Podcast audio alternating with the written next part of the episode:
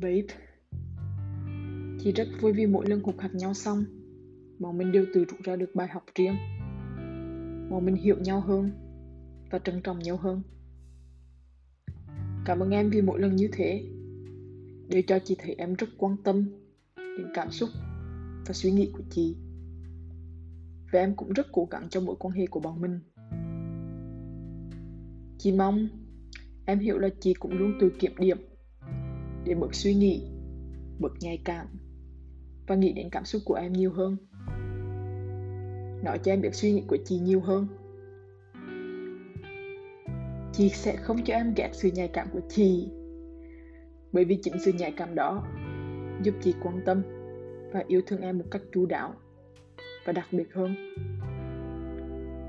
Nhưng mà nói như thế không có nghĩa là chị không học cách bớt suy nghĩ, suy diễn lung tung chị sẽ cố gắng nói hết suy nghĩ của chị với em.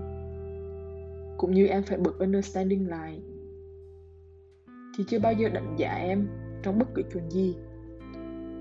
Nên em có thể đòi hỏi và nói với chị tất cả những gì em nghĩ hay em muốn ở chị mỗi ngày trôi qua tôi cảm thấy yêu em nhiều hơn, hiểu em hơn và appreciate em hơn. Cảm ơn em đã luôn kiên nhẫn và quan tâm đến cảm xúc của chị.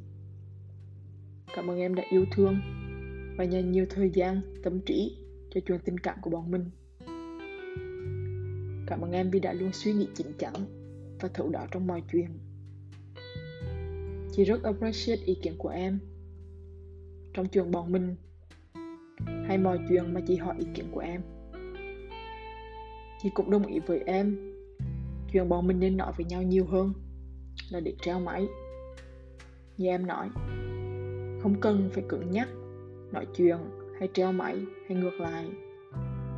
Nhưng nếu được thì bọn mình nên nói và chia sẻ với nhau nhiều hơn. Tiếp tục câu chuyện tình cảm của bọn mình.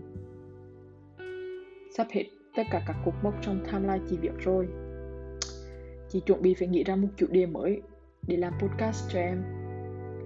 1.000 podcast, mà nó không phải dễ. 30 tháng 4 26 ngày sau khi quen em Em giới thiệu chị với Hương, Lần đầu tiên. Lần đầu tiên chị nói chuyện với người nhà của em.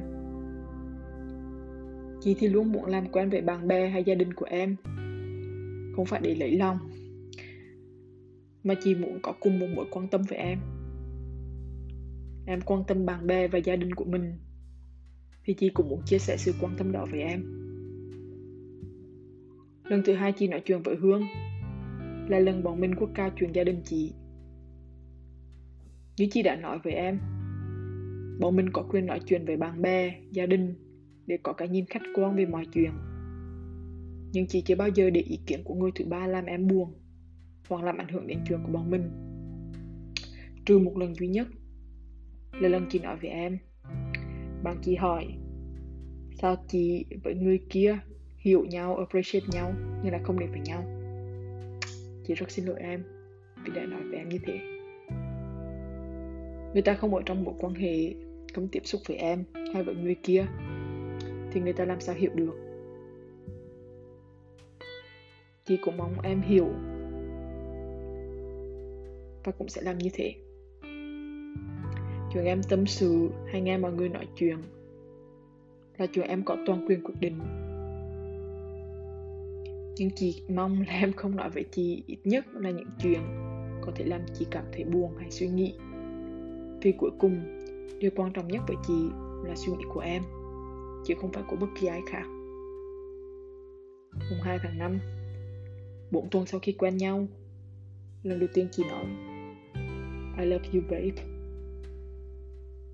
Cuối cùng cũng kiềm chế được đến tận một tháng sau khi quen em mới chính thức nói câu này. Đó là lúc chị thực sự thấy có thể đi lâu dài, thực sự appreciate con người và tất cả những gì em làm cho bọn mình. Thực sự tin là em cũng có tình cảm với chị. Chị mong là mỗi ngày đều có thể nói câu này với em. Tốt hơn nữa thì được hôn em mỗi ngày để đánh thức em dậy. Mùng 3 tháng 5 Lần đầu em nói thích chị nhiều nhẫn chị nghĩ đây là lần đầu tiên chị thấy em thật lòng nói câu này. Cảm ơn em vì đã cảm động trước sự thông minh, chân thành, sâu sắc, biết quan tâm mọi người xung quanh, yêu thương và chiều chuộng người yêu của chị. Hôm nay nói chuyện mua xe với em, chị thật sự tưởng tượng đến tương lai. Cuối tuần nào cũng lại một chiếc SUV từ Paris sang Rotterdam thăm em. Buồn cười vậy. Paris 26 tháng 6 2022 Chị yêu em.